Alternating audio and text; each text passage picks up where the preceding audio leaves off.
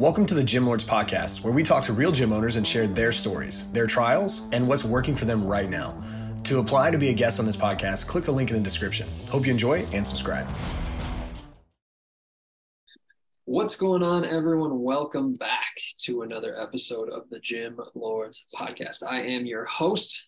My name is Joe Fitzgerald. Joining us on the show, our guest today is Danny Petro of CrossFit West Cobb, coming to you from Atlanta, Georgia. CrossFit West Cobb. Danny, what is going on, man? How are you today? Hey, how are you? I am doing very, very well. I appreciate you asking me.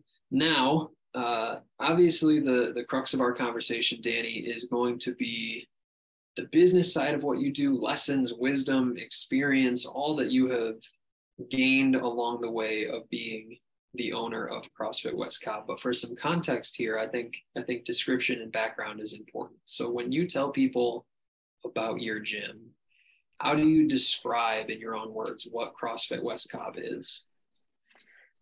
So I think we had a pretty typical startup story. We just came from super small investment. Me and my wife rented a little space, did most of the work ourselves, tried to build. We were in a tough part of town, so we built very slowly. We're 10 years in now, and we own our space. We have a 10,000 square foot warehouse on a couple acres, big parking lot, lots of space. And we're in that 150 to 180 member range. We're the most expensive group fitness gym in the area now, and finally starting to get the snowball rolling to be able to feel like we're pretty stable, but it was a long road to get here, that's for sure. So fairly typical to gym owner nature, long road to get here. Take us back to the early part of that road here for a minute, Danny. Tell me a little bit about when and how this whole thing got started. All right, so I'm 24 years old. I'm living with my girlfriend at the time, now wife, Mary. We had a little apartment. We wanted to do something. Actually, our little apartment at the time was the one above my dad's separate garage, because we weren't making a lot of money and I wasn't doing anything. I had just gotten done playing baseball and wanted to get going with something. So she went and opened me a bank account, and I went and found a little bit of money, took what I had saved, and started building boxes and painting walls in a it was an old Meineke. It was an old car care center that we rented out, and the lease was expensive and had to sign a personal guarantee, which we can talk about if you want to. I put a little stipulation in there that really helped me out a lot in case of trouble. But, I had some people that followed me from a gym that was about 5 or 6 miles away that I started coaching. I guess so. Before that, I started doing CrossFit just for fun, ended up being pretty good. Couple months in, I ended up qualifying for regionals, got 10th place at regionals my first time going, and then the next year ended up actually qualifying for the games as an individual competitor and went and got 13th place at the CrossFit Games and kind of started my professional competition career. So was trying to train full-time while open the gym. Opened the gym in 2013 in the same year. When did you sleep at this point? Well, yeah. So just to paint the picture, I'm going to throw a couple more in there. Also had, so that was when I was 24 years old. We opened the gym. That was 2013. That was the year I went to the games. Had a daughter in 2014 and a son in 2015. And so you haven't slept this whole time. So we were, okay. I was coaching every single class. If my wife didn't help me out and coach some of the mornings, because she was with the kids. And then in between classes, I would stay at the gym and I would nap and cook my food on a little hot plate thing. And then train, I'd get an hour and a half in and take a nap and then coach a class and then sleep again and then eat and then get another training session and then coach more classes. And then, so I was 5 a.m. to 8 p.m. every day. Yeah. And then we were bought in on CrossFit, at least that's for sure. Yeah, so I was full-time athlete and trying to turn it into a profession, basically, right? But I had no business ownership experience. I hadn't even had a credit card by that point. I was like basically cash only kind of college kid. What I had was what I spent. So signing a lease and having to figure all that out was This was a big chaos. Leap. Oh, huge. Yeah. This was a big leap. And so that was roughly 10 years ago. Like we said early on, theoretically, we've learned a little bit more about running a business in the last decade, hopefully, at least. But look back on that time and just talk for a minute about what's been the best part about being a business owner and what's been the toughest, most challenging part about being a business owner. The best part is just being able to access people and work with them how I want to. I was always really good at coaching. I was probably a better coach than I was an athlete, even with baseball. And so just being able to work with people the way I want to work with them was really good, and not having to adhere to any other programs that I maybe didn't agree with quite so much or wanted to modify or things like that. So just having the freedom to be able to do what I felt was right for each individual was really cool. And I love coaching. I love being around the gym atmosphere. You know, I get to go to work in shorts and a t-shirt every day, and I'm working for something that I'm building for me, you know, the kind of, and, but the tough part was, you know, I had no guidance. I had no money, you know, the funding of working for someone else than as an established business and having funding behind your ideas allows you to actually do them. You know, and so I had a ton of ideas and no money to execute. I had no way to go out and get people. And if I could get people in the door, I knew what to do with them. Yeah. You know, and, but I couldn't get anybody in the door. Therein lies the challenge in the fitness industry. Right. And that's it. And, you know, so I was stuck there forever. And I was stuck there for the first 6 years. I didn't have an employee that I paid until I believe year 7. I don't think I was able to spend a single dollar on advertising, not even social media advertising, until like year 6 or 7. Yeah. What was the turning point? What happened in year 6 or 7 to be able to change all of that? Well, we took our original strategy was I'm in my hometown.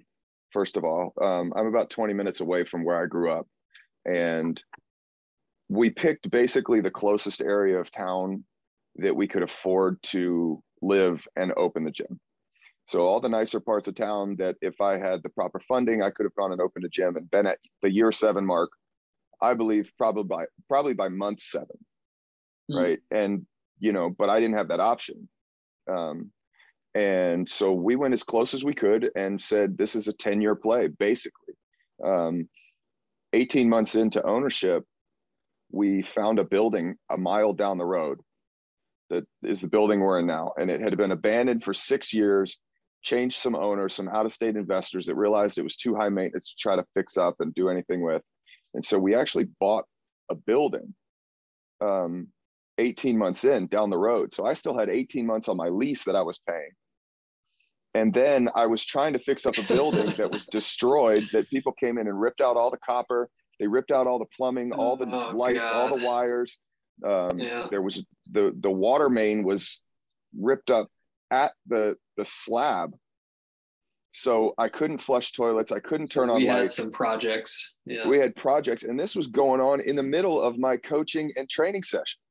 I was driving down the road birth of your children and scrubbing walls and trying to figure out how to paint and put up. I mean, it was chaos, but you know, what we did was set ourselves up for infrastructure for the future and for cash flow to be better. So we basically just any chance we had on, you know, taking on more, and I don't necessarily recommend this, right? I mean, because it was chaos and my odds of success were low. I mean, at best. And, you know, I think part of what I'd like to do is go into what factors I would like to look for when starting a business in order to increase my odds of success now that I've seen all this. But basically 20/20 hindsight for sure. Yeah. But basically, you know, having my own building now and not paying rent is the thing, and then the area itself actually getting nicer, because I saw that the city was expanding out this way. So there's a lot of younger people, young families, young professionals moving to this area, and I knew they would. I just hoped it happened a little sooner. because I moved in an area that there wasn't a lot of people that were just even in our demographic at all. And then it wasn't really a nice part of town. And so I had to wait for the people to get out here. They rebuilt the roads and the schools in this area while we were, you know, in those first few years. We saw it coming. We just had to kind of survive. And so my strategy was the only one that I had available at the time, which was get in and get started before the prices went up in the area and hope I survived. Yeah. And for lack of a better term, kind of just eat shit for 6 years. 6 years. I mean, we were, I mean, barely, you know, hanging on. We probably almost closed 4 or 5 times in that period. Yeah. It's a story, unfortunately, not tremendously uncommon in our industry. A lot of the time when we are getting businesses off the ground like this, we don't have financial backing or endless resources to be able to buy the biggest or the nicest location. You guys did what you had to do to survive as long as we needed to get to a point where one day we wouldn't be scraping and clawing just to get through the day. From your side, Danny, you mentioned at a certain point beyond year 6 or 7, we were able to invest a little bit in marketing and start paying some employees. But just over the years, what's worked really well and what didn't work so well for you guys to generate some leads and to get some new members? Yeah, so I guess this would be kind of like, I'd like to kind of break this down into 2 sections. One would be if you don't have a choice and you want to open a gym and your only choice is you're going to be a struggling, underfunded small business and you're going to try to make it work, right? Because that's what I did. And I can't blame anybody for also wanting to do that, right? And you're chasing your dream and you're taking a risk. You know, your risk is relatively low. Let's say you're in that, you know, plus or minus a bit, but you're in that, I got 50 grand to try to open a gym range. I think that's probably pretty common. I don't think too many people try to do it with 20 or 30. But I think that kind of the threshold for even being able to attempt it might be 50 grand to start with, right? And maybe you borrowed it or maybe you had it, but we'll worry about that later. And so what can you do in that range, right? So you have a small outfit with a few of each piece of equipment. You don't have top of the line stuff. You don't have a ton for marketing. What can you do, right? So that was a huge thing for me is I would sit there and, you know, you're just fiddling your thumbs wondering what you can do, right? And it was super frustrating because everything that I thought I needed to be doing cost money and I couldn't do it. And now that I look back, there are quite a few things that I think I could have been doing that could have made a huge difference. Okay. And so basic first thing is keep your space clean, right? Like that's so huge. And a lot of people in the CrossFit world or in those kind of like boxing world or, you know, if you're a powerlifting celebrating gym, the dungy basement. You celebrate the dungy basement in your own dungy basement, not at your business, right? Because there's nobody that's going to come in that is okay with the grungy basement that's going to be mad about your gym being clean, right? But there's a lot of people that are the other way around that, you know, they don't want to sit in chalk and they don't want to have dust covering everything. And they don't want, you know, bathrooms that aren't nice. And I'm not talking nice like expensive, because clean is so important. And especially in the female category of your members, cleanliness is so important. And females are where you make your money. Hmm. They are the longest. And so we focused on keeping the product up to snuff. I mean, I didn't, right? And this was one thing that I was like, I need new equipment and I need all this. And in the meantime, I'm sitting there looking at a dirty floor, right? And I could have been mopping and I could have been wiping equipment down constantly. And I didn't, I was just sitting there and I was frustrated. And so that's something that's like so huge is like, when you get stuck, it's like, and you think that you got to do all these big things first, And like priority number one is like, you know, this piece of equipment or, you know, some marketing strategy or something to get people in the door. And bottom of the food chain for you, for priority is like how to keep people in the doors. Yeah. For what you think is going to like actually translate into more money in your pocket. The last thing you think of is like pick up a mop. But I'm telling you, that is, it's like, it's so huge. And that will make so much more of a difference than you think. And it's sad that we even have to address like basic cleanliness is the differentiator between good gyms and great gyms, or average gyms and good gyms. But it's reality. Even in 2023, I step foot into gyms all the time where I'm like, probably not going to lay down on this floor. Yeah. And, you know, CrossFit and any other kind of full body coached fitness routines, you are going to be on the ground at some point. You're going to be rolling around, stretching. You're going to be practicing core work, gymnastics movements on the ground. You're going to be doing this stuff. And people's faces, you know, you're going to be laying on the ground on your belly doing like scorpion stretch or, you know, kickovers and things like that. Your cheek is going to be on the floor. And if you got somebody's hair in front of you, or you got dust on your face when you get up, like in psychology, like human psychology, the emotion or the feeling of disgust is one of the strongest feelings that humans can feel. Yeah, and that lasts. You can't overcome that once that's established. You can't overcome, once you get one feeling, one instant of disgust in your brain and you associate it with a building, you can have 100 different awesome experiences, but that one feeling, it's like that one time.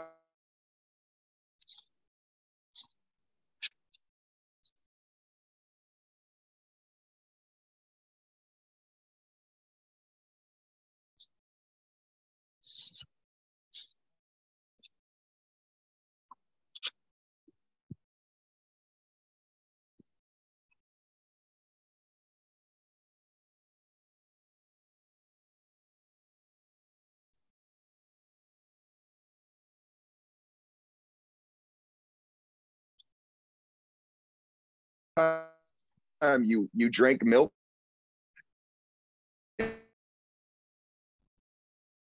Hello? We lost you for a minute, Danny. So let me kind of circle back and we'll clean that up on the back end here. So for you guys, cleanliness was not a focus early on, but at some point became a focus.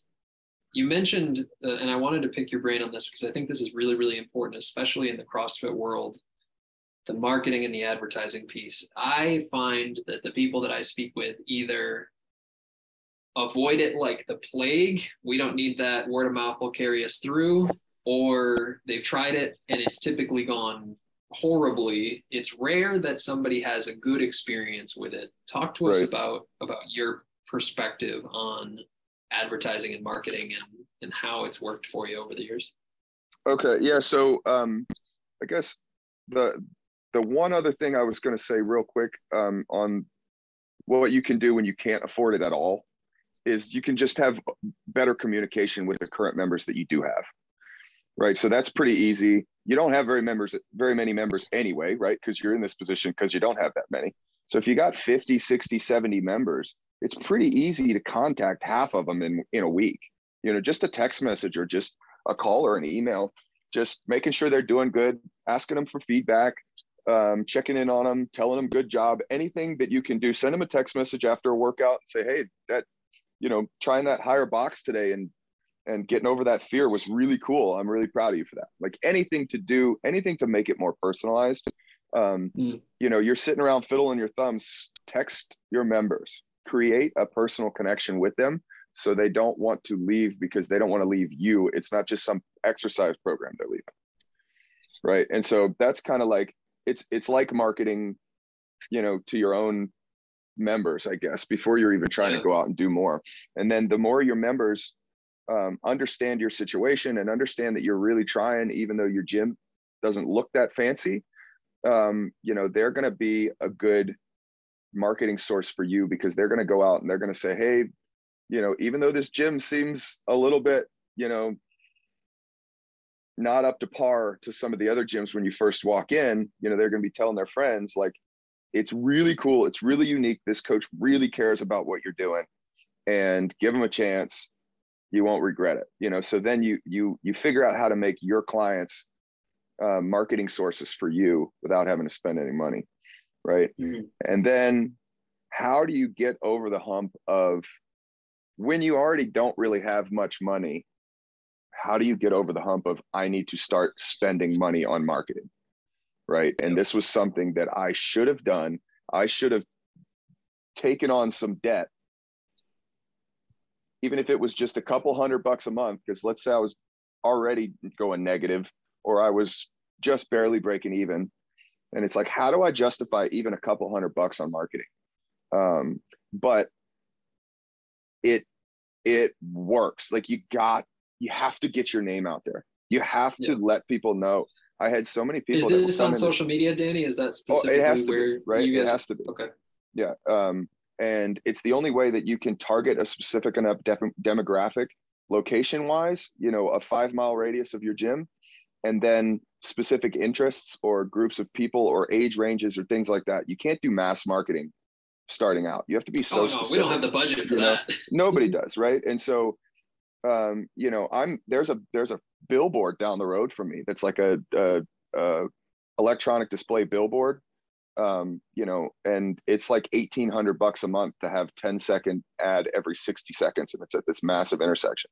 And I'm thinking about doing that. I'm thinking about actually trying to start doing some mass marketing stuff now, but it has taken me a long time to get to there, and still. I haven't really had any reason to, because it seems like the more money I dump into social media marketing, I'm getting pretty immediate return if I put some time and thought into the content that I'm creating. And there's a learning curve on that too, because you know, the content that you're creating kicker, I think. It's huge. It has to have some variety. It has to, you know, be eye-catching. You got to have something to market. If it's not your facility, you got to figure out what else it is that separates you and market that. You know, don't be afraid to market yourself. I'm really bad at marketing myself. I am the product of this gym, and my coaches that I have here are awesome. And they are now individually marketable because they've learned what I've taught them, and they're awesome people. But really, I mean, I'm really the product at this gym. And I don't market myself at all. And I've got a girl now that's our front desk manager, and she's learning to assistant coach, and she's doing our social media. And she's like, I got to get you on video more often. I got to get you speaking, and just your it's face. It's funny because I hate doing it. The resume that you have is marketable. The product demonstrates itself, but even still 10 years in, you're like, man, I know I need to do this, but I'm still not doing it. And I'm as confident with this information as anybody I've ever met. I've been doing this forever. I've coached 16,000 plus classes. I've taught seminars all over the world for competitive CrossFit and nutrition. And I have no problem speaking in front of people. And I still hate being like, I don't know. It's like this hurdle that I don't want to be a cheesy car salesman, you know, or some I don't want to be like, you know, a Coca-Cola or Kellogg's commercial that's pushing something that, you know, and in my heart, I don't feel like that. Right. You know, in my heart, I feel like I'm bringing value that is well worth what I'm asking to pay. And I believe that I'm going to increase your quality of life, and in the long run, even save you money. I believe in my product. I'm confident in front of a camera, but I'm trying to get over that hurdle now, you know? So for now, what I do is I market other stuff. And then, Rachel, it's bridging, at least my, you know, media girl, she argues with me like every day, and she's like, come on, we got to do this video. And I'm like, I know, but, this is very parallel to our client coach relationship of, you know what you need to do and you're not doing it. Oh, yeah. There's some accountability on the back end of that. Now, Danny, all of this, I mean, we've talked about how you got here. We've talked a little bit about how it looks today, but I want to hear your perspective on where all of this is going. We're a month or a couple of weeks shy of celebrating 10 years in business. And so what are we looking to accomplish here as time goes on? What's still the goal in your mind? So right now, my building still has quite a bit of upside potential for growth without a lot of addition for expenses. So I'm just now, I've gotten to the place where my infrastructure is in place to where I could have a 250 or 300 member gym just for my group training alone. And then I can do a bunch of add-ons because I have so much space. I can do my space rental. I can do group training with teams while a CrossFit class is going on and not disturb each other. I can have personal training going on while classes are going on. And so right now, like I said, we're like 160, 170 members. I have done price increases finally, and I'm still not where I want to be. I'm at $189 a month. And for how many classes we offer, which is 8 classes on weekdays, plus 4 hours of open gym on average on that same day. And then the level of people coaching, are getting a lot for that price. They're getting a lot. And, you know, really it should probably be 230 to 250. And I'm scared to go there. And I think I'm, you know, that's another thing is like, don't be afraid to charge what you're worth, because if you don't, you're not, you know, and you can't make enough money to survive, then you're not worth anything anyway. You know what I mean? And you can't help people if you don't charge them what your worth is. And that's another big hurdle we could get to. That's a problem that we could talk about for hours in our industry. Yeah. But so for now, like last year I upgraded, I went all new competition bumper plates. I bought like 8,000 pounds of competition grade bumper plates. I built, I extended my rig. So now I have a 12 squat station, freestanding pull-up rig, as opposed to 6. I built this cool deck out front that people can lounge and do work and hang out post-workout and things like that. I upgraded quite a few more things. I basically last year, I invested in employees. So I got a new employee and added that expense. We didn't really need her at the time, but I knew that if I got another 40 or 50 members, I was going to be swamped. And so I had to get ahead of that. And I had to take a pay cut myself as the owner to get her trained and get her ready for when I was hoping that things would start picking up. So last year, basically, it was all infrastructure. And I invested every bit of extra that I had. It was really our first year that we kind of broke out and even had any extra. So I invested everything back in. I immediately put it back in, and I got it set up to where we can handle 16 to 20 person classes consistently, which at 160 people, I think we average 9 members per class. We get about 60 to 80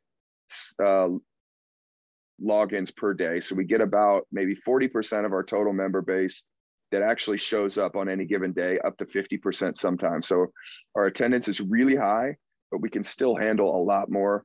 I have 2 coaches coaching in the afternoons, because I have the assistant that helps with the front desk, and she can come out on the floor if needed to help new people.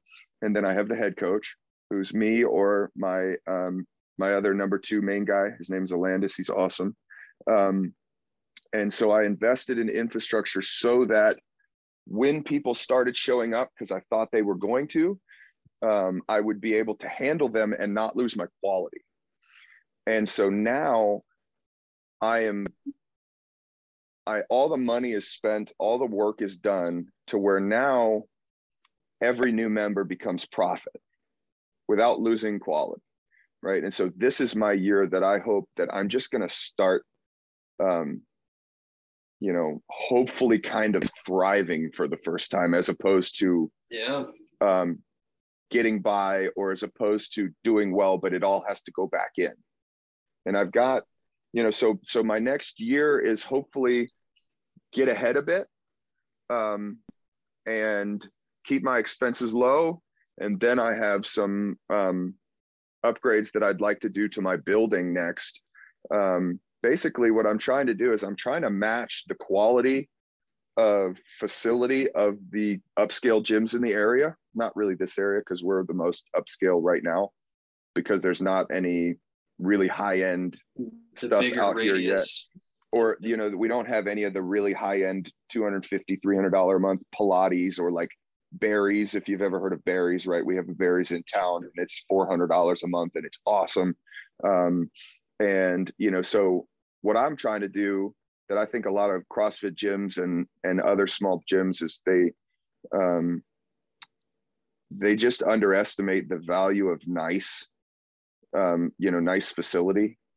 And so I'm going to try to upgrade and build out some locker rooms that have nice vanity mirrors with the blow dryers hooked up and nice sinks that are permanent and showers and changing rooms. I want to put little saunas in there. Like I want to take the new age style of gym, right? I put like cool green and blue neon lights up in my workout floor so I can turn the lights off and it turns into this green room that's like the lighting is cool. I upgraded my stereo system. So I'm matching the vibe of these new killer gyms that are popping up that are, you know, most of the time corporate. And I'm taking everything we had to put 10 years of work into getting to this point. But you know, and their lighting system is probably a $40,000 lighting system. And mine was $4,000 because I bought my lights on Amazon and I had my buddy who's an electrician, you know, put them up. And their sound system is a $40,000 sound system. Mine again was about $4,000. I pieced it together on Facebook Marketplace, but who cares? Because, you know, it looks 90% as cool for 10% of the cost. It does the job. It does the job. And so I did it my way. And I figured out how to incorporate as much of that cool new school gym, you know, urban, you know, awesome, high quality, super fancy gym with old school, classic CrossFit, hands-on programming, exercise, and community.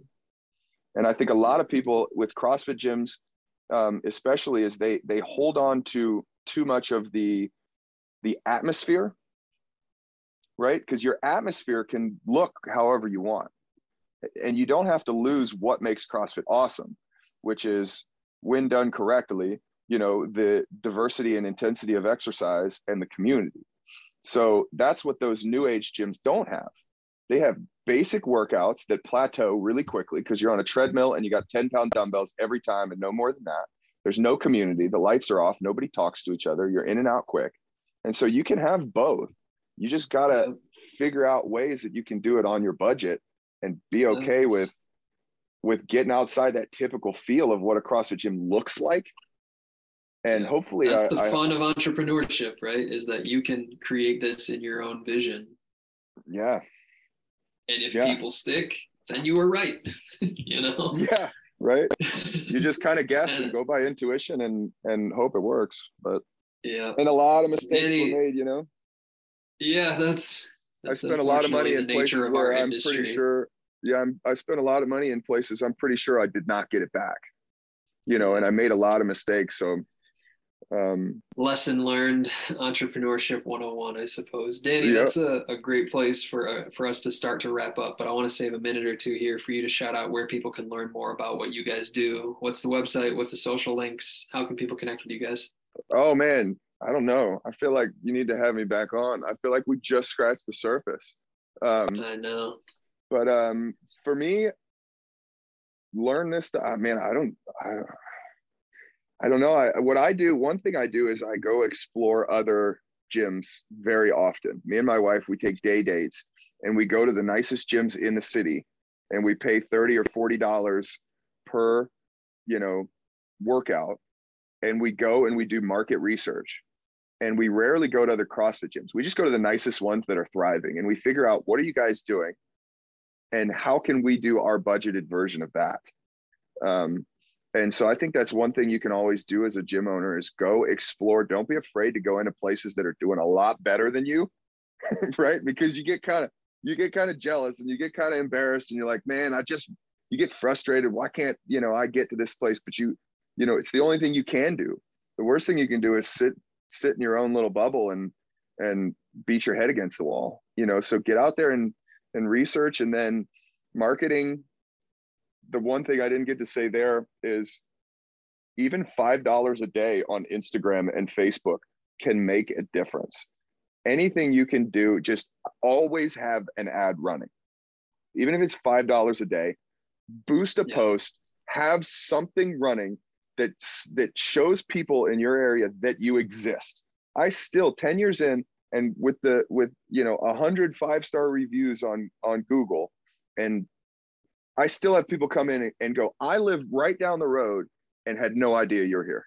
And I'm 100 yards from one of the busiest intersections in the area.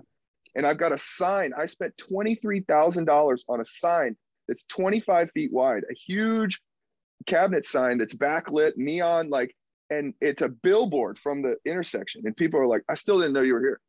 I'm like, man, okay, I got work to do, but get your name out there any way you can. And you have to market. Even when you don't have any money for marketing, you have to market, even if it's $5 a day. That's what I got for you. That's going to be the summary of gym ownership. Do it even though you don't think that you can. It's like you said, we're running a bit shy on time, but we have so much more that we could cover. Danny, we'll have to get you back on in the future. Helps. But I appreciate your willingness to share. I'm excited to see what the future holds for you guys. It sounds like we've been building a foundation to take the next step here. So I appreciate your time, and I wish you nothing but the best, my man. Yeah, good luck, everybody. Keep grinding. We got to keep creating a name for small gyms, and the better we all do, the better we all do, if that makes any sense, And so let's do it.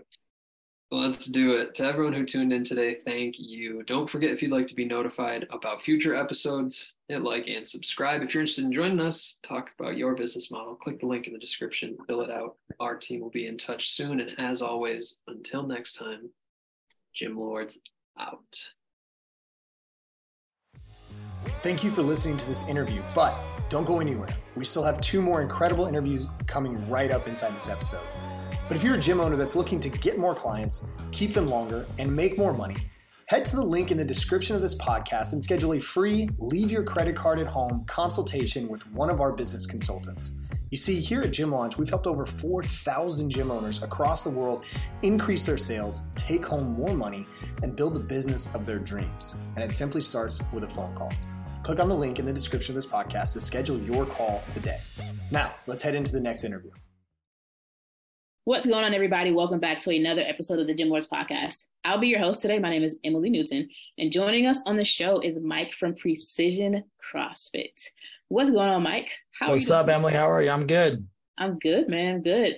Really excited to have you back on the show for a second time. Happy to be here again. I'm excited about it. Yeah. But, before we kind of dive into the nitty-gritty of what you guys have going on at Precision CrossFit, tell us a little bit about how you describe your business to people and what made you want to start your gym in the first place. Oh, yeah. So, Precision has the last name, has the last part of it of CrossFit. We actually go by Precision most of the time to the general population of where we're at. And it's really a strength and conditioning center. Yes, we do CrossFit, and it's definitely one of our bread and butters, but we are a full-fledged strength conditioning gym. I am a strength conditioning coach. I've been a strength conditioning coach at college and private school level. And so we do CrossFit, weightlifting team, Hyrox team, and a lot of sports performance and all that. So it's a full-fledged strength conditioning center. Very nice. Very nice. So what made you want to decide to open up a strength and conditioning center in the first place? I ran, before I became a strength coach, while I was a strength coach at a Division III school called Occidental College, which if anybody knows, if they've ever been a Division III strength coach, so you don't make any money as a strength coach, or it's like $1,000 a month, peanuts. That's just how you get started. So I ran health clubs, and I was in charge of their sports performance, and you see all the things you should not do running health clubs, and you learn so much from people's mistakes and what you did correctly and incorrectly. And then so I was always working for all these other people, we'll just call them jackasses for lack of better words, and they were just really, really bad. And I was like, you know what, I want to open up my own center. I want to do this myself. I want to have freedom. And I had a great job at a private school, but you can only handle talking to an AD and so many head coaches for so long before you lose your mind.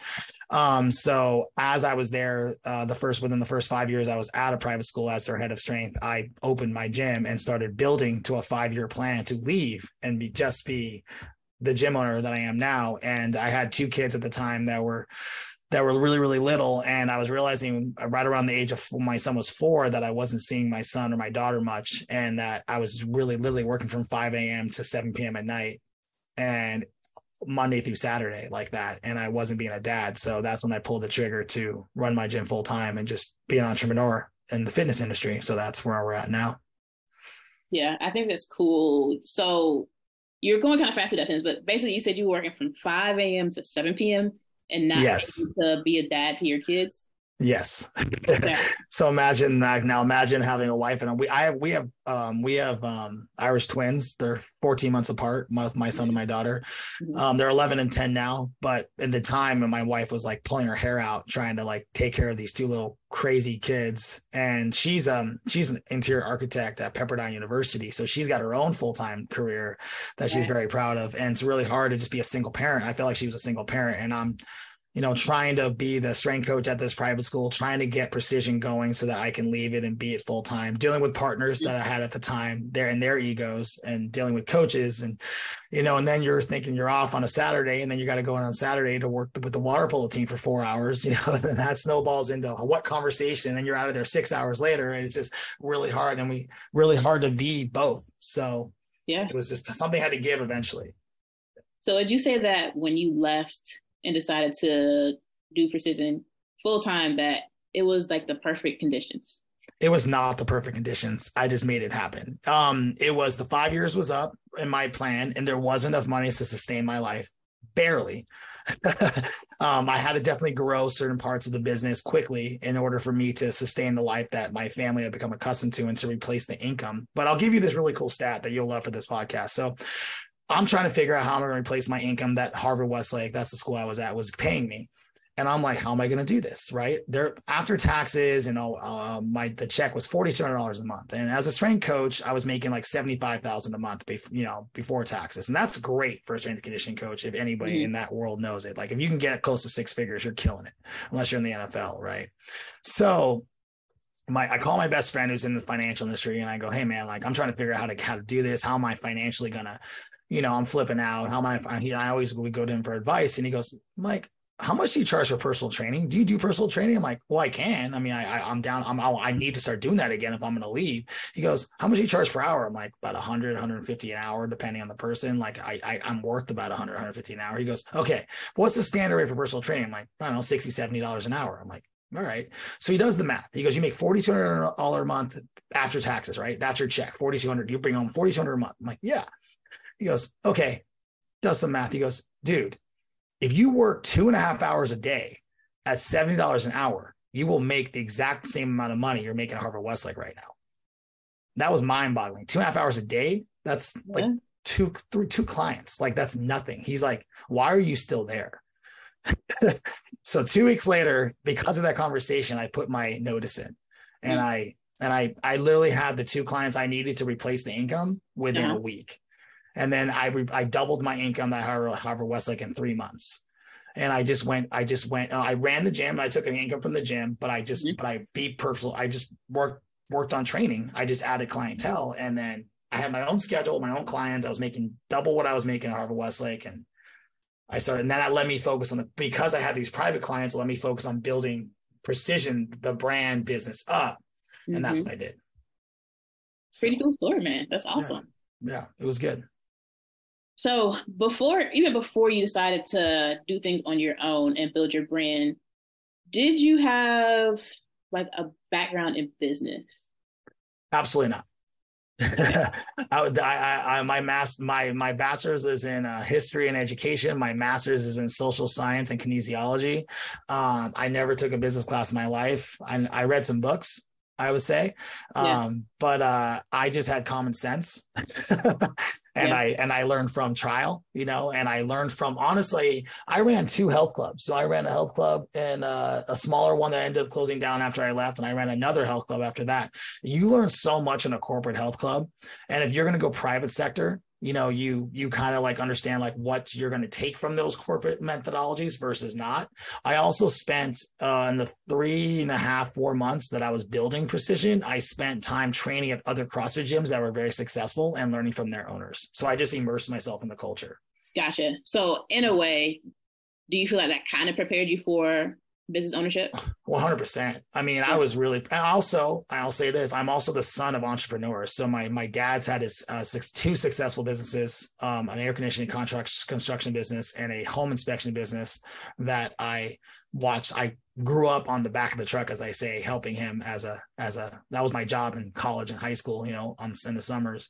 And then my mom's owns a successful medical practice. That's all hers. And so I've been watching them and their business as entrepreneurs my entire life. So that kind of helped me become one myself. My brother also owns his own business as well now. So we're all business owners. Yeah. None of us work for anybody. Nice. Yeah. Family of entrepreneurs there. Yeah, exactly. Okay. So with that being said, you've been in business for a while. Yes. What would you say are, and I'm going to limit you to like two skills. Obviously, There's going to be a lot more, but like, what are the two most important skill sets or things that you need to master if you want to grow in this industry specifically? And please tell us why those are your choices. All right. First one would be perseverance.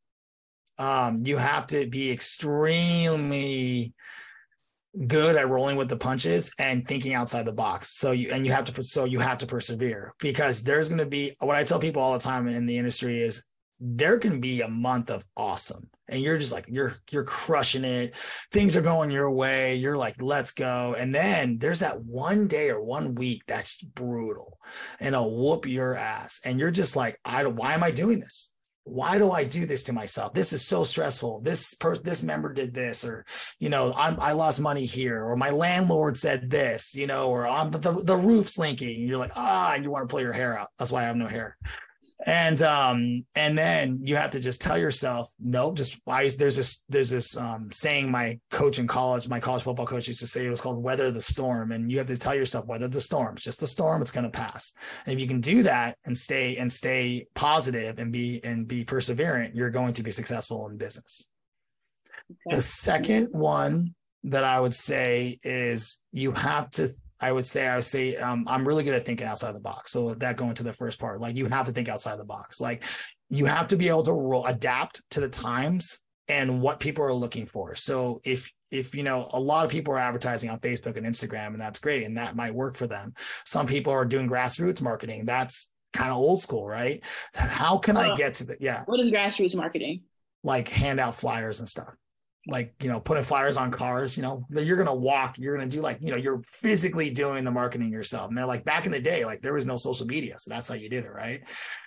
Or sometimes you're going to do, so you have to think like, okay, how can I track people to my gym or to myself personally? And like, what is that going to be? And how can I do that? And there's something about COVID. I mean, COVID put a lot of gyms into this. What do I do? Right. I have to think outside the box. How do I keep my membership engaged? How do I keep my members from leaving? How do I keep them to stay? You know, and you have to think, like, for example, COVID, I did Zoom classes. I was the first in our industry on CrossFit to go right to Zoom classes right away. And then I started hosting Zoom happy hours to keep people together on Zoom, like having a drink and talking about their drink. And we would do like talent shows on Zoom just to keep my community tight during a time that was horrible, you know? So I think really the ability to think outside the box kept my gym intact and kept it actually growing in a sense during one of the worst times in gym history. Let's just call it what it is, right?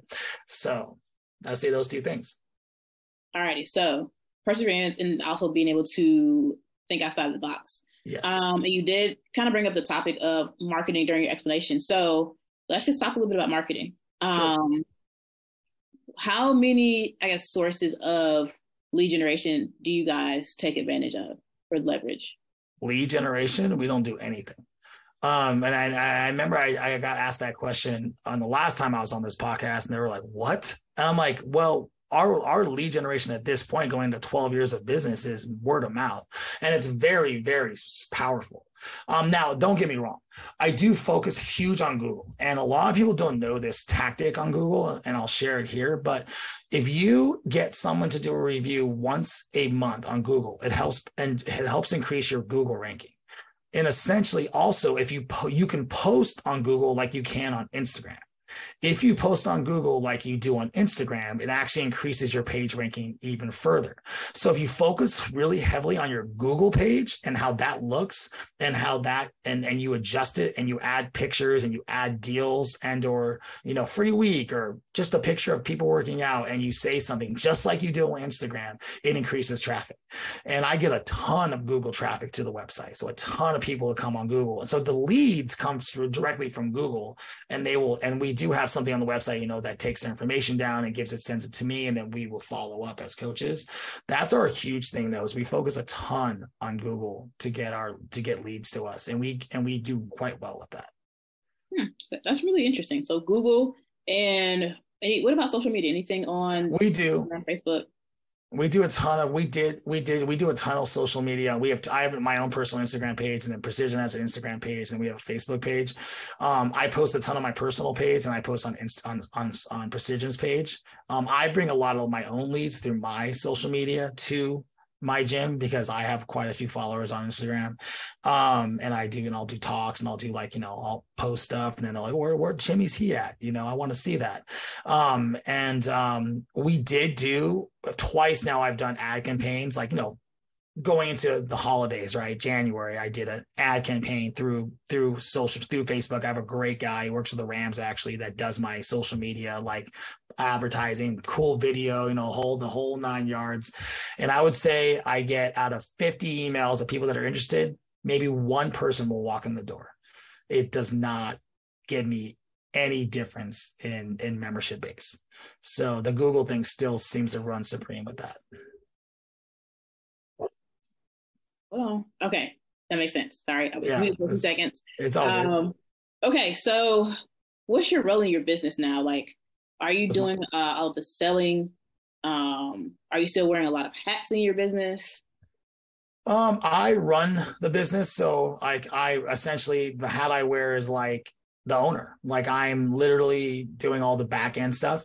I have a coaching staff that coaches almost all the classes. So all the CrossFit classes are coached by 3 other coaches. Okay. I do focus tremendously on the weightlifting side, because I am a USA National weightlifting coach. So that is, people are coming to Precision to work with the USA National coach. So I definitely focus a lot on that. But even on that side, I have 2 other coaches that assist me that are fantastic. I have a ton of people that come in, you know, for like the Hyrox or like, you know, the high level coaching or the athlete coaching. And personally, I love doing that. So like, I love strength conditioning. I love working with youth athletes, and I love working with weightlifters. So I guess at this point, what I coach is what I'm passionate in, and other people coach other things. And so, but as far as the business is concerned, I'm extremely hands-on. Like I do the ordering. I do, you know, I mess with the supplies, you know, I'm the one that does all the talking to the landlord and all that. So I run the business. It doesn't run me. So I guess it's a way to put it. Other people are my business. I'm at the point now where I don't even have to be there if I don't want to. Like I was in Miami coaching at Wodapalooza. It's a big CrossFit event. This last week I was gone for 5 days. Gym ran like clockwork, didn't need me there. So that's where it's at now. Very nice. So, I mean, basically you can kind of travel around doing your thing with the coaching and stuff like that. And the business still run on its own. Oh yeah. I mean, I got a trip planned to go take my family skiing in 2 weeks for a week. And I don't even think twice about it. Yeah. It's definitely at the point now where I have a head coach who does the scheduling. I don't do any of that. I was like, hey, I'll be here, or hey, I won't. I'm not there any weekends anymore. And it sucks, because honestly, I do like being there on the weekends, because I love my community. I love teaching like a team workout with them. It's super fun. But my sons are on a top AAU travel basketball team, and my daughter's on a top volleyball travel team. And as you can imagine, travel sports, I have no weekends anymore, just tournaments every single weekend. I don't want to miss them competing, so I can't coach. So I'm not there at all on the weekends. And there's classes Saturday and Sunday. It just runs on its own. So it's cool. No complaints. So, how did you manage to, and this is probably a very loaded question, but how did you, in 60 seconds, if you could, like, how did you manage to build it up to the point where it's running on its own? Oh yeah, that's a great question. So honestly, developing my staff, and not just developing my staff, but like making them happy. And I think a lot of people miss the mark on that. So they spent months before they ever coached for me, shadowing and learning. And I only hire strength coaches that I turn into CrossFit coaches. So they have a good degree background in kinesiology, exercise science, and so I'll take them through the ringer on that. And then when they're ready to coach, they will coach with me or another one of my top coaches, and they kind of get into it. Right. So then the community learns to love them. They have a rapport, they're really good. Second, I give them tons of fringe benefits. Like, they need something, I pay for. They want education, I pay for. They need, they have free reign to whatever t-shirt they want, sweatshirt, sweatpants, whatever. For their birthdays, I get them gift cards to their favorite Nike, Reebok, whatever, to buy a new pair of shoes. I just really invest in them as coaches to make them as happy as they possibly can. Now, don't get me wrong. I get on their ass because I'm a type A personality. So if they screw up, I'm going to just come down on them. But at the same time, I try and be extremely hands-off. And that's one compliment they will all say. They'll be like, Mike, I'm not a micromanager. Just do your job, the best of your abilities, and be happy. And we're going to be good. And they all are. In fact, I just had some turnover of my coaching staff. I had two coaches, my two best coaches for 10 years. And they just took full-time police academy. They're in the police academy. They've become police officers now. And I just replaced them with two other coaches who went through a 3-month process to be coaches with me that shadowed these two. And they're already doing amazing. And it's cool because there's a fresh vibe, even though these guys were amazing, but there's a fresh vibe and they're super fired up. And I could see these coaches being there for 10 years, yeah. And that they were so excited. When I put up an ad for that I need a new coach, I had like 50 resumes of people apply because they know the kind of job they're getting, and they make good money. And that's another thing. I also make sure they're paid well. So they're happy. So it is a full-time position. Mm-hmm. And they can be strength coaches, making good money, and have a nice life. And in California, that's tough. So I've heard. Yeah. So I've heard. Okay. Yeah. That's a pretty cool story. So now, since the business is running on its own, are you at a place where you want the business to grow, or are you thinking about like expanding, or are you just kind of good with where things are at right now? I get asked that question a lot. Like, I have no real urge to expand Precision as far as the brick and mortar is concerned, like another location. I've seen so many great CrossFit gyms do that and fail. Like, Invictus is a good example. If you know anything about CrossFit, they are one of the top CrossFit gyms in the world. They've had multiple locations and they're down to one. And so one great location that they were their original location, but they had like, I think, believe 4 in San Diego, and they're just down to one. That's a good example. So there's a lot of gyms that are really good out there that I've talked to, and they just had to close the second location. They're just down to one. And so I'm more about my location, just mine, but I have another business called Tromello Programming, which is my programming company, and it's a programming mentorship company. And so what I do is they do my workouts at other gyms. They put up a flag of my logo in their gym, and now they're an affiliate of mine. And I'm like there, and I teach them how to run their classes. I train their staff. I train their coaches. I do, different seminars for them so that everyone's caught up, and we talk regularly. And then, so essentially my gym and my hand is in 5-7 other locations now around the country. So, and that's growing. So that's kind of how I'm expanding. I'm not expanding my gym. I'm expanding my educational purposes, I guess, my business mindset. Yeah. Gotcha. So not necessarily like adding on like 100 to 200 more members, but just really a different avenue of bringing in more revenue to the gym. Yeah. I'll take 200 members from somebody else's gym, and I'll get a piece of that from financially what they pay me, because they pay me a fee, based on to use what they need from me. Gotcha. So it's expanding. I have tons of members. They're just not all in my gym. Okay. Well, Mike, this is a really good place for us to wrap things up on this episode. Okay. But before we sign out, please tell our listeners where they can find you. Yeah, you can find me multiple places. My website for my gym is precisioncrossfit.net. My Instagram is mtromello, MTROMELLO, or you can go at Precision CrossFit. And you're always welcome to email me, precision.crossfitinfo@gmail.com. All righty, Mike. Well, thank you so much. We really appreciate your time and contribution to the podcast. Definitely looking forward to seeing what you guys are going to be able to accomplish down the road. So to everybody who tuned in today, we appreciate you as well. Don't forget, if you want to be notified about future episodes, hit the like and subscribe button. And if you're interested in joining us to talk about your business model within the fitness industry, click the link in the description, fill it out, and our team will be in touch with you soon. And as always, until next time, Gym Lords out. Thank you for listening to the podcast so far. Don't go anywhere. We still have another episode coming right after this word from one of our sponsors. The Gym Lords Podcast is sponsored by Prestige Labs. Prestige Labs is the first and only nutritional supplements company built by gym owners for gym owners. Prestige Labs solves the problem that all gyms have experienced, the broken inventory model, low commissions, and even lower quality products. Prestige Labs provides 100% drop shipping, zero inventory, PhD formulated high quality supplements for you and your clients. The goal is simple: cover 100% of your rent while never sacrificing your integrity. To learn more or to become an affiliate of Prestige Labs for free, apply at affiliate.prestigelabs.com. That's affiliate.prestigelabs.com. Double your client results, double your income. You can head to affiliate.prestigelabs.com to become an affiliate for free. Now stick around for the rest of this episode. Use coupon code GYMLORDS on prestigelabs.com for 20% off all future supplement orders.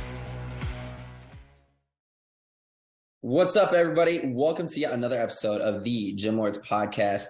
I'm your host, Adam Schopp, and with me today is a super special guest, Danielle with Ironclad CrossFit out of Easton, Maryland. Danielle, how are you today? I'm well. How are you? Hey, I'm doing well. Can't complain. Thanks for hopping on. Super excited to dive in and learn more about you and all the crazy stuff that you got going on. And, we'll dive into the business. So I want to open it up and, just kind of give the listeners a chance to hear your vision, your story, what got you into fitness, what's your vision behind it, your philosophy, and the things that you're wanting to do. All right. Well, my name is Danielle Dressell. I own Ironclad CrossFit. I've been open for just over 1 year. I opened at basically Christmas of 2021, and I never wanted to own a gym. I don't know anything about business. I have a criminal justice degree, and I was a cop for 13 years. So there's that. That was fun until it wasn't. So my husband and I, we have three children, 7, 4, and 2-year-old. So we're very busy parents. My husband also owns his own company. He owns a lawn care company. So 2 years ago, we moved from the other side of Maryland to this side. And in that time frame, we built a house and we moved, obviously came to the area, and I've been doing CrossFit since 2013, 2014, something like that. And never dreamed of opening a gym. However, when I moved here, there is another gym in town, and I went there and just didn't get all the good vibes that you get from CrossFit. So went to another gym about 25 minutes away, coached there for a little bit. Great gym, nothing terrible, just, it was too much with having a newborn and two other children, not even in school yet, driving back and forth. It was too much. So left there, and took me about a year to find a space that had high enough ceilings that I could open my own business. And I told my husband, hey, I'm doing it. And he was like, are you kidding me? And I was like, no, I'm for real. Like, this town needs a good quality CrossFit gym. And I believe that I can provide that. So here we go. Let's go. And much to his chagrin, he supports me in my wild, crazy dreams. And we are a year in and loving it and killing it, doing really well, especially for the small town area that we live in. I've expanded just from adult classes into doing nutrition coaching, and I also have a very successful kids program as well. And in the future, since you asked about my dreams, I also want to start a 50s or 60s plus class that one of my coaches, who is a 6-year-old medical professional, she's a doctor. I want her to run because I want them to see her as a peer, and she's just a wealth of knowledge and information. And so that's going to be our next big venture, is getting like a fitness for seniors class specifically. Now that is something that you don't see every day. Didn't have a choice. Hey, no, that's awesome. If I had an award for the most busiest person, I would have to give it to you. It's not a good thing, but on top of that, I also coach my children in soccer as well. So add in coaching, 50 adults on top of, on top of the kids program, on top of coaching. So, I mean, it's, we don't have a lot of downtime, but it's a lot of fun. No. And yes, I mean, you know, as long as you're enjoying it, you know, 99% of the time, you know, it's worth it. You know, you're changing people's lives. You're, you know, helping out kids, and, you know, you can still maintain your own personal health and fitness. You know, that's key. Yeah. Sometimes that slides, but we're working on it. It's a commitment I made to myself in January that I need to get back on track, because obviously, you know, the business takes precedent over yourself, and, you know, it's easy to tell other people to make an hour commitment a day. And then when it comes to you and you don't have an hour. So I've been also working on that, but slowly building a team around me has helped a lot. Getting people, the right people in the right places has helped significantly. Yeah. I want to dive into that in a little bit, but that's, you know, that's one of the keys too. It's like, you're this crazy go person, but like you mentioned, you know, you got a husband, you got a family, you have like things that, you know, you want to be obviously the most important to you, and, you know, you want to be able to keep the successful business and, you know, balance everything. So yeah, it's really hard. It is. Key people is key. Yeah, but all good things. Sounds like everything's going well, and that's great.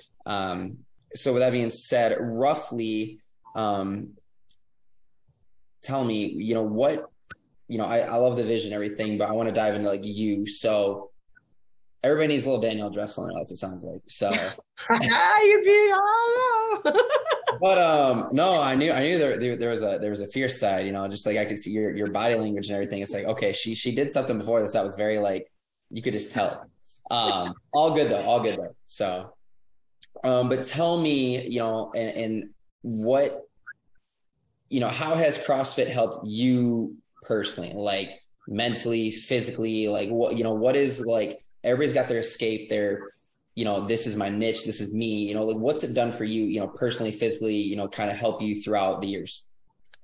Yeah. So, I found CrossFit. So I used to do boot camp instructor. So I was, like I said, I was a cop for 13 years, but I always had done fitness. I used to run marathons and half marathons. And now I don't even want to run like anywhere but like 400 meters at most. And I'm like, I'm done. So I've always exercised, right? I grew up in small town, upstate New York. So I did not have a gym facility. I didn't have any like weightlifting experience. Didn't really know what I was doing. I'd go to the gym and, you know, do this and then hop on the elliptical, right? Like every other girl that's like, yeah, this is great. You know, no, it's actually not. Go lift some heavy shit and you'll get better. But anyway, so I started moonlighting for a company called Soldier Fit as a boot camp instructor. And then once me and my husband met and we moved, you know, it was too far away. And there was this CrossFit gym and I'd heard about it, but I was always like, you know, like I'd always had my Soldier Fit. So I just went with that. It was fun. It was good. So when we moved, I was like, okay, let me try it out. So I went and loved it. Naturally, I was like, where has this been for the rest of my life? You know, I was in my late 20s and I not to say that I lost a ton of weight, but I had body recomposition. Like I was getting muscles, I was getting strong, I was losing inches. Like I could run for 2 hours, but who the hell cares, right? Like if you can't lift something, like what good is that? So I, the first and foremost thing that really got me hooked was body recomposition. Like I said, I have 3 kids, 7, 4, and 2. I did CrossFit literally throughout all of my, I had very easy pregnancies. So not to say like that everybody can do that, but I had very easy pregnancies. I worked out every single pregnancy up until the last day. It was very, for me personally, easy pregnancies, easy labors, you know, bounced back despite being in my, you know, the old age of my young 30s, was able to come back and, you know, be stronger and actually look better in my own opinion after each pregnancy. So that really helped out a lot. Couple that in with nutrition. When I got a hook onto that too, as well, it just, I looked like how I wanted to. I felt good. I looked good. And in my opinion, you know, somebody else might say otherwise. But that's what I was looking for the first, you know, the last decade of prior to that. So CrossFit, I just got hooked. And, you know, the usual, it sounds bullshit, but it's the community, man. You meet people, like-minded individuals like you, who are maybe not necessarily on the same path as you, but you're all on the same journey together. And so just being surrounded by those type of people, I've been a part of like 5 different CrossFit gyms and you know, owners, whatever, you take the good and the bad, but like the community has always been top notch. So for me, CrossFit is how I wanted my body to look, on top of just meeting some just absolute kick-ass people. Yeah, no, spot on. I've talked to a few different CrossFit owners, you know, over the last few weeks, and they all kind of said, the community kind of speaks for itself. And then, being on the flip side, before you become your own boss, it's like, I've dealt with numerous owners in like the franchise world, like, Orange Theory, other places and stuff like that. And it's like, you could take it with a grain of salt, right? Like you're exactly on the things, like you're going to pick up on everything that you need to pick up on, and then, dish up what you don't need. But, yeah, it's, it sounds like, you had kind of like in your head, like this, not perfect person, but like, something that you were striving and chasing towards, and, CrossFit kind of gave you that in to be able to shape your body the way that you wanted it to. So, yeah. And it's just cool to do heavy, lift heavy shit. Like it's a good emotional release, and, you generally feel good after. Not that you don't at other gyms or anything, but you just, there's a level of success that, it's not unparalleled. It's pretty unparalleled. Yeah. Quick 2 cents. My buddy, this is obviously back in like college days. But my buddy, he has his own CrossFit gym up in Michigan, which is like my hometown. And anyways, back in the day, we would go onto like the basketball courts at our apartment complex, and he would have, bars and, slam balls, all these like different like stuff. And we do like wads, and, people at the pool be sitting there drinking and everything, and they're looking, talking smack, whatever. And, we're just sitting there, lifting some heavy weight and, dripping, and it was great. Yeah. Well, and then, a week later they're like, so wait, what were you doing again? Oh, yeah. Come on, go check it out. Yeah. Oh, you're not around your friends no more, are you? No. Yeah. Exactly. Cool, Danielle. Well, let's kind of, dive in. So kind of give, elevator pitch, whatever you want to call it, kind of give, what's somebody going to experience when they come into Ironclad CrossFit, like what's all the services that are offered. I know you mentioned before we spoke, obviously group training is the biggest one. But like, you have some like youth classes and things like that. Just kind of give a general well-rounded, like, what are the services you offer? What is somebody going to expect? What are they going to feel like when they come into your facility? So when you come to Ironclad CrossFit, I think the first thing that you will get is just, you might walk in a stranger, but you're not going to be one by the end. Our members all, like I said, we encompass that community. It's really important. One of the things that I value that maybe you might notice at first, but people that walk into our gym notices how clean it is.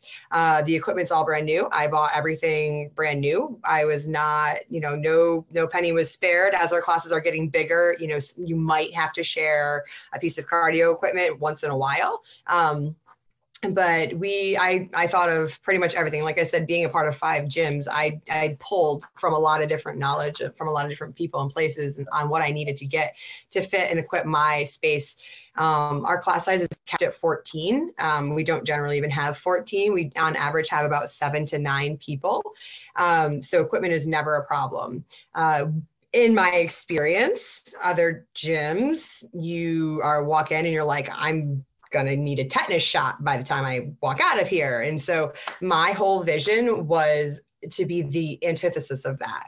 And so what I love is, like, last week I had a Navy recruiter come in my gym, right? She lives on the other side of Maryland, but she was just dropping off pamphlets, and she walked in and she's like, wow, this is a really clean gym. And I was like, thank you.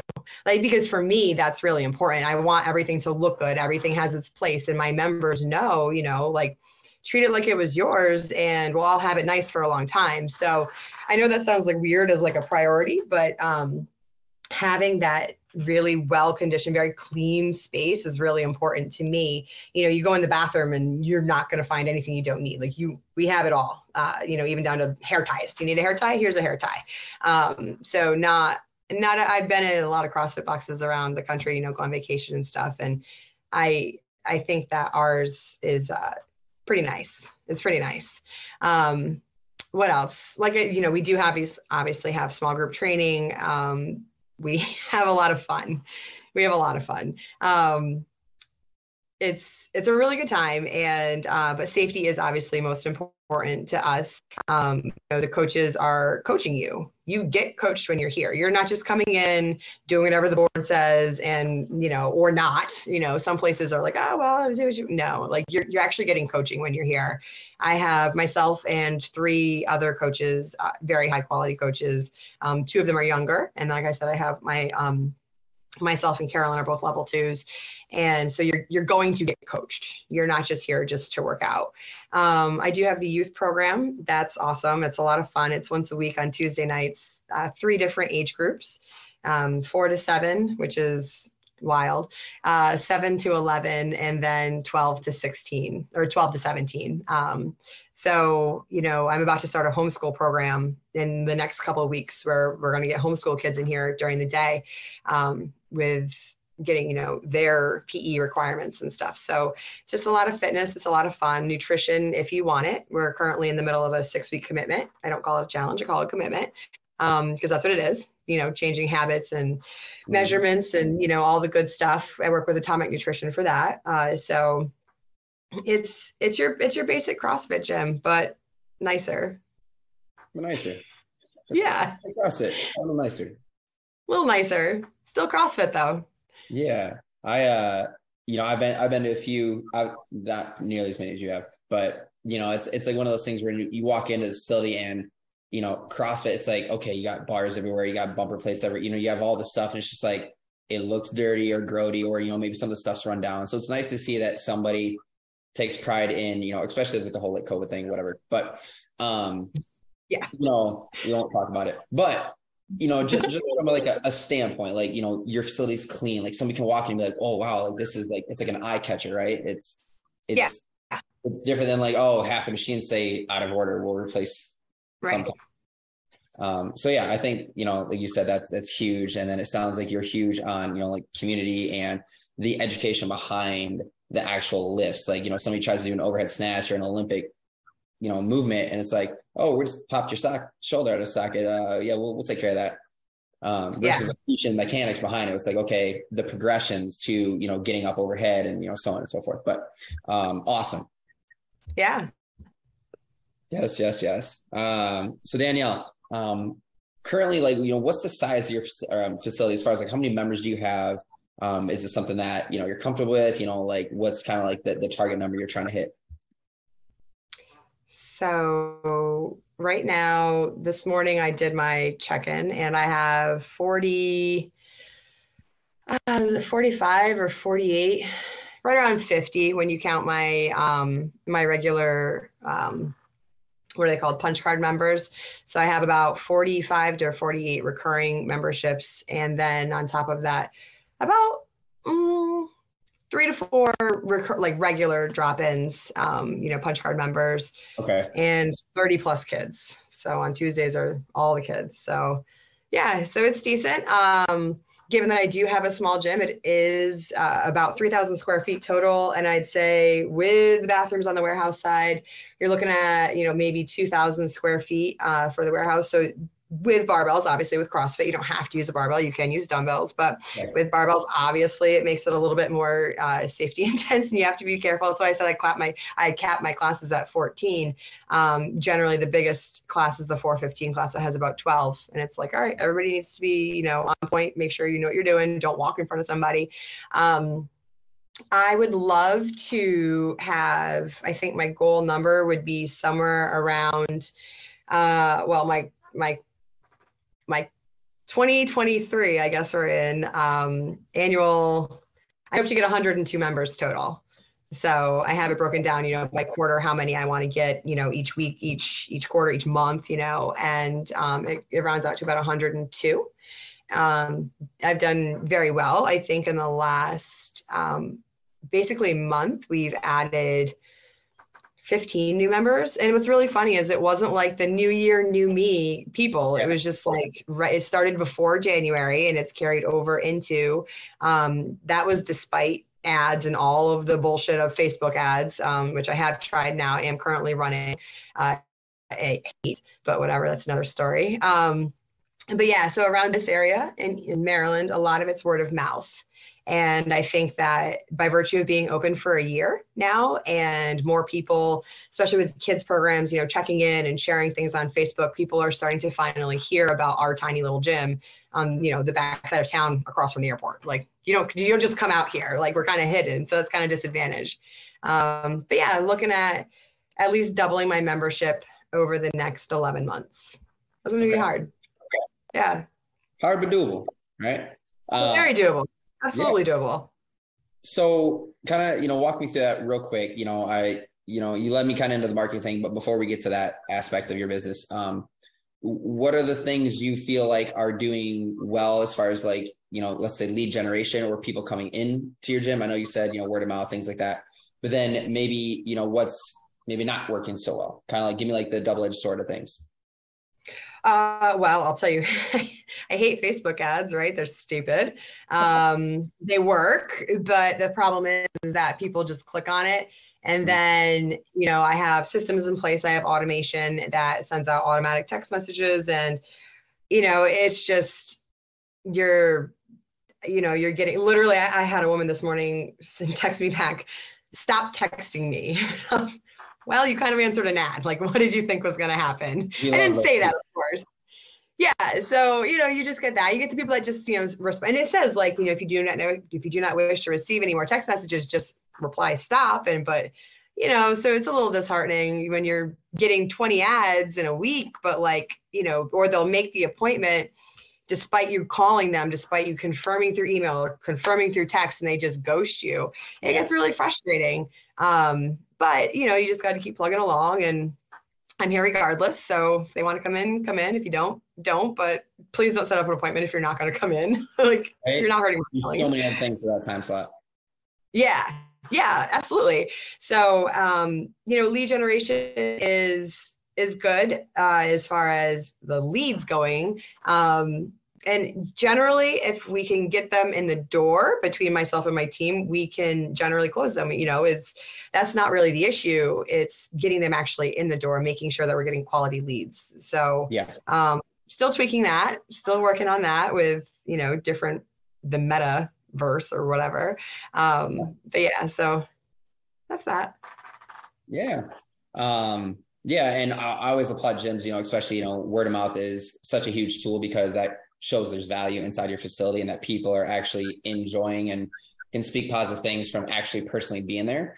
So yeah, word of mouth is always great. We love word of mouth because, you're going to get the most quality type people, because I don't think somebody in your facility would be like, "Hey, like this random Joe Schmo on the road. Hey, you should come do this," and not know anything about them. Even though it'd still be good, but you're going to get good quality people that way too. So yeah, those leads are generally better than random Facebook ads. But unfortunately, that's where we are today. I am a small gym and I don't have a ton of money. I don't have a ton of revenue for ads. So I have to do what I can pay for, but I'm getting what I pay for. It's like buying Lululemon clothes. You get what you pay for. Hey, quality trumps everything. But yeah, I think, anybody in the gym industry has had their ups and downs with, marketing and switching companies, if you're using companies and stuff like that, because we, one time I was doing through that and we were getting like, 30, 40 leads a week maybe, but you would get half of them that are like, "Please don't contact me again." I'm like, you clicked, and what do you want me to do? Just, "Oh, hey, they clicked. We'll just let them go." Yeah. It's always disheartening, and I feel like anybody is going to get some of that, just by virtue. Yeah, people like to click and look, and they just don't want to be contacted, but they want to just know more. So it's just like, you're darned if you do and you're darned if you don't. Yeah, exactly. Yeah, so good. We got goals. So kind of walk me through marketing. I don't remember if you said you had a company or if you're just kind of doing like your own thing with like Facebook and Instagram lead or ads.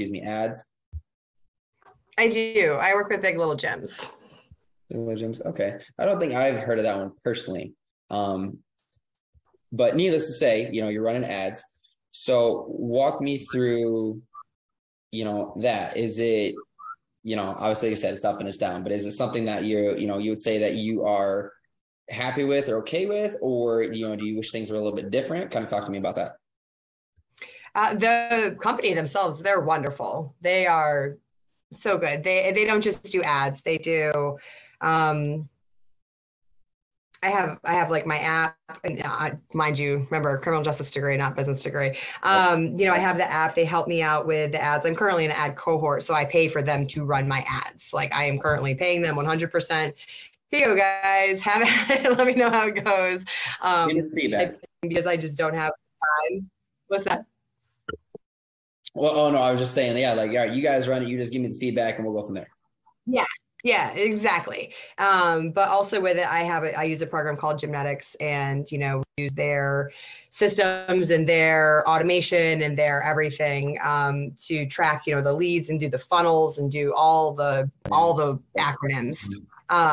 Wonderful company. Absolutely love them. Prior to them, I just had a website company that I that I got from a Fit Pro conference that I went to in Nashville back in June, and paid more for that shitty website with absolutely zero anything than I do for this company, Big Little Gyms. They are wonderful. They are wonderful. The ads is in addition to, you know, what I am, you know, using them for their website. Like, they do my web design, they do all that stuff. So they're wonderful. They're really good. It's not them necessarily. It's where I live. The leads are rough. It's okay. Yeah. Comes with the area, I guess, in a way.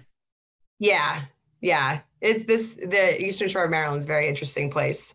So you either have, you know, there's not really like a middle demographic. You either have people that like are pretty wealthy that don't usually live here and come from DC, and this is like their summer home or whatever, their weekend home. And then the average, the average person here doesn't have a lot of, I wouldn't say a lot of money, but, you know, CrossFit's more expensive for many reasons, but CrossFit is more expensive when you have Planet Fitness. And for a small town of like less than 10,000 people, we've got more gyms in this town than you need. So it's a pretty tight market to begin with, on top of having a lower socioeconomic demographic. So it's pretty tough, but we're making it work. Yeah, I say, I can't speak about anything in Maryland. I've never been that way. I'm from, I'm from Michigan, so I'm a Midwest guy. But you know, small towns regardless. Yeah, exactly. Yeah, you know, I grew up with graduating class like 100, so. Yeah, well, it's funny because the classes here are bigger, but there's only like one high school for the entire county. There's two, and one is, you know, really big and the other one's really small, but there's like, yeah. You know, you have to like drive so far for like sports and stuff. It's just different. It's just different here. Yeah, no, I totally get it. You know, when I lived in Florida, it was, you know, like very touristy town, but it was like their seasonal homes, and people that lived there had bukus of money and like, you know, big CEO, you know, all the good stuff. But yeah. And the rest of us just work for them. Yeah. We'll take care of your stuff while you go travel, you know, 300 days out of 365 is cool. So right. Yeah. Let us know when you're back. Yeah. Right. Well, Danielle, so I always like to ask, you know, a couple, like, not like trick questions, but just, you know, something that like, you know, gets you thinking a little bit, you know, with, you know, your marketing, your lead gen, you know, how things are going in your facility, which sounds really good, which is awesome. If there was like one, like you have everything going, you're just like, there's just one thing that you want to be better, that's not where you want it, or to be different, what would that be? As far as like marketing and all that stuff, or as far as like anything, just anything in your business, you know, anything, you know, when it comes to like, you know, like getting more revenue, or, you know, closing more people, or retaining more, just anything along those lines. Like, what, if there's something that you could change or would want to be different, what would that be? So it's not really in relation to any of those things. It's more about, I would love to have two more coaches so that I could take more coaching off of my plate, so that I could find other people to coach the classes, so I can do more of the business stuff that I'm very quickly learning is a lot more than I ever imagined. So that is probably the biggest thing. I do have a business coach I work with, Fit Affiliate. I don't know if you've ever heard of them or not. They're specific to CrossFit gyms. And so I'm working with business coach Lonnie, and she's wonderful. She's amazing. And she's helped me, immensely grow and just learn. And, you know, when I opened, I didn't have a business plan, still don't have a business plan, never going to have a business plan. I said, fuck the business plan. But anyway, I have systems in place now, right? And I have my SOPs and I have my operations manuals. And I didn't have any of that when I started because I didn't know. So I went for the first about 6 months on a wing and a prayer, quickly realized, wow, this is not the best idea I've ever had. So that's when I hired Fit Affiliate, and I've been working with them for several months now, and helped immensely. One thing that, and I've gotten, you know, more coaches by having their help. She's helped me learn how to incorporate more coaches and all that great stuff. But, you know, I have four of us total, but I love to coach, but I really need to be doing more business side. I need to be home with my three kids more. So I am currently in the process of posting and trying to find well-qualified candidates. That's the problem. I'm not just going to put anybody up in front of my gym just because you think you can coach. It's not that easy. So I'm having a hard time, again, small town, trying to find well-qualified candidates because, you know, Baltimore is 45 minutes from here. Annapolis is 40, like Baltimore's an hour. Annapolis is 40 minutes. Like nobody's going to drive here from the city, you know, across the bridge, across the Bay Bridge. Like, so trying to find, well-qualified candidates to coach the classes right now to get me off of the coaching floor more often is probably my biggest problem. Hope you're on mute.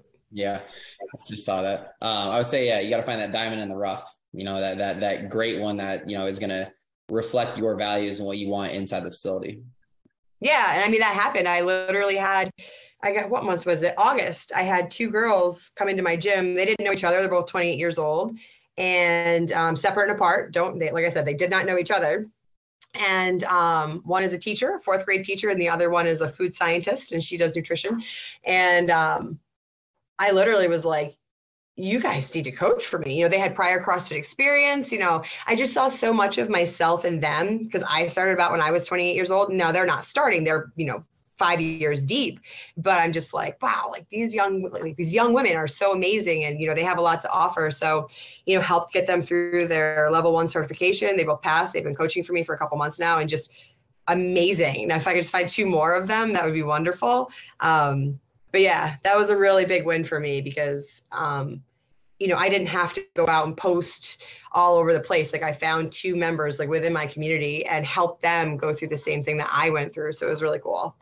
Yeah, it'd be nice to kind of almost replicate that again. So it's like now you have like a true culture of people that came from you or by you, yeah, or, you know, heard of you. Right. Yeah, love that. Yeah. I still love gyms, you know, like members, like whether it's, you know, your personal brands or your franchise brands, you know, a lot of members will be like, oh my God, like this is so cool. Like I want to convert. So yeah. Cool, Danielle. A couple more questions here for you. So we talked, you know, big picture goals in the beginning, you know, you want to double, you know, membership by, you know, next 11 months, end of the year kind of thing. You know, what, aside from hiring another coach and kind of allowing you to kind of take back or give the reins up a little bit to focus on, you know, the more business and family and stuff like that. You know, where does that put you? You know, do you have any aspirations or, you know, dreams of if you did step back and maybe, you know, you open up a second facility or you added on a different branch of what you're currently doing? I know you said senior classes and things like that, but like, you know, is there any other like, you know, factors or, you know, like multiplying efforts, you know, that would happen if you were to get to that 100 members, or we'll say when you get to that 100 members? So I don't know if this counts. I would like to build my own building. Because right now, obviously I rent, I have a lease, a 3-year lease that I have 2 more years in, yeah, and I'm stuck in this small space. This is wonderful, but it's not mine. And I'm, you know, paying thousands of dollars off the top every month. Oh, yeah. First of the month, you know, it goes out. So as far as multiplying, I think before I opened up other locations, I would love to either buy a building, build a building, you know, do something where, I'm paying myself.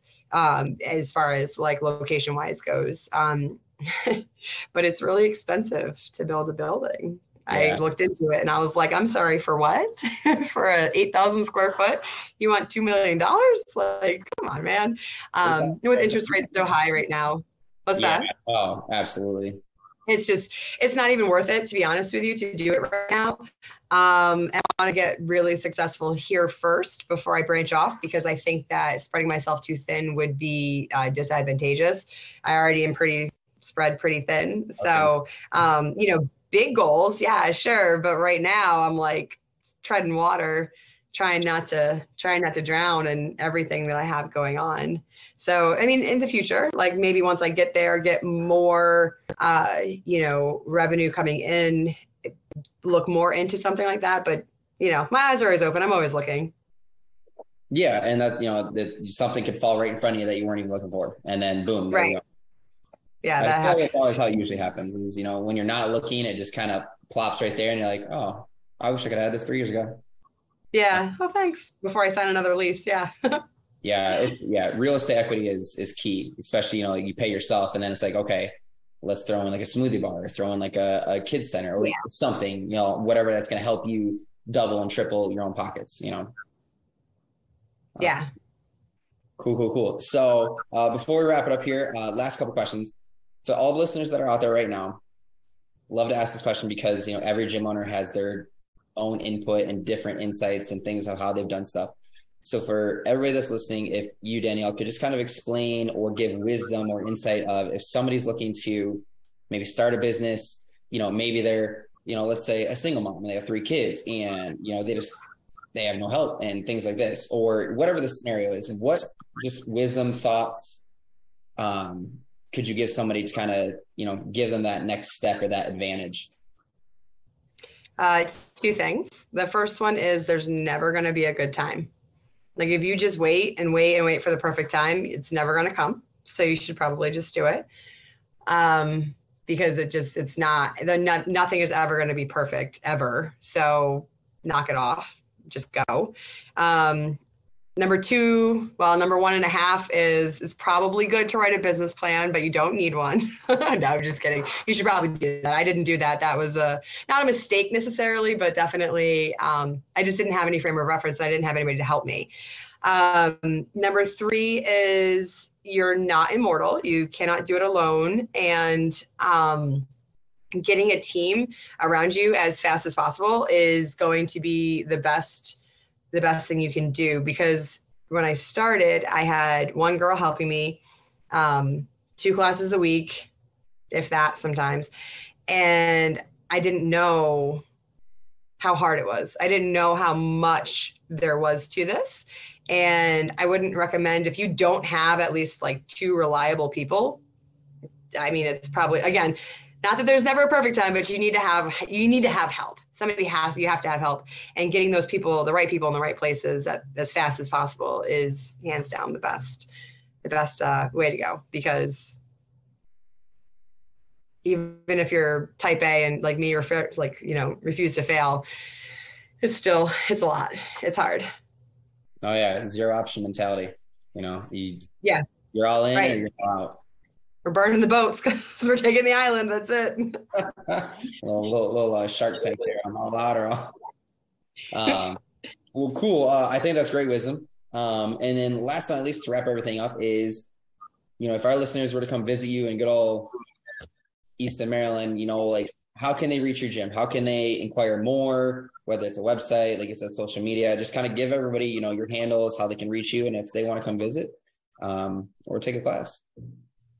Yeah, it's ironcladcrossfit.com or on Instagram, ironclad.crossfit. Facebook, I think you just search Ironclad CrossFit Easton. And I don't do YouTube. I don't do Twitter. I don't do TikTok. I don't have time for that shit. So if you want to find us, the best way is to come to Easton, go by the airport. No, ironcladcrossfit.com is going to be the easiest way to look us up. Awesome.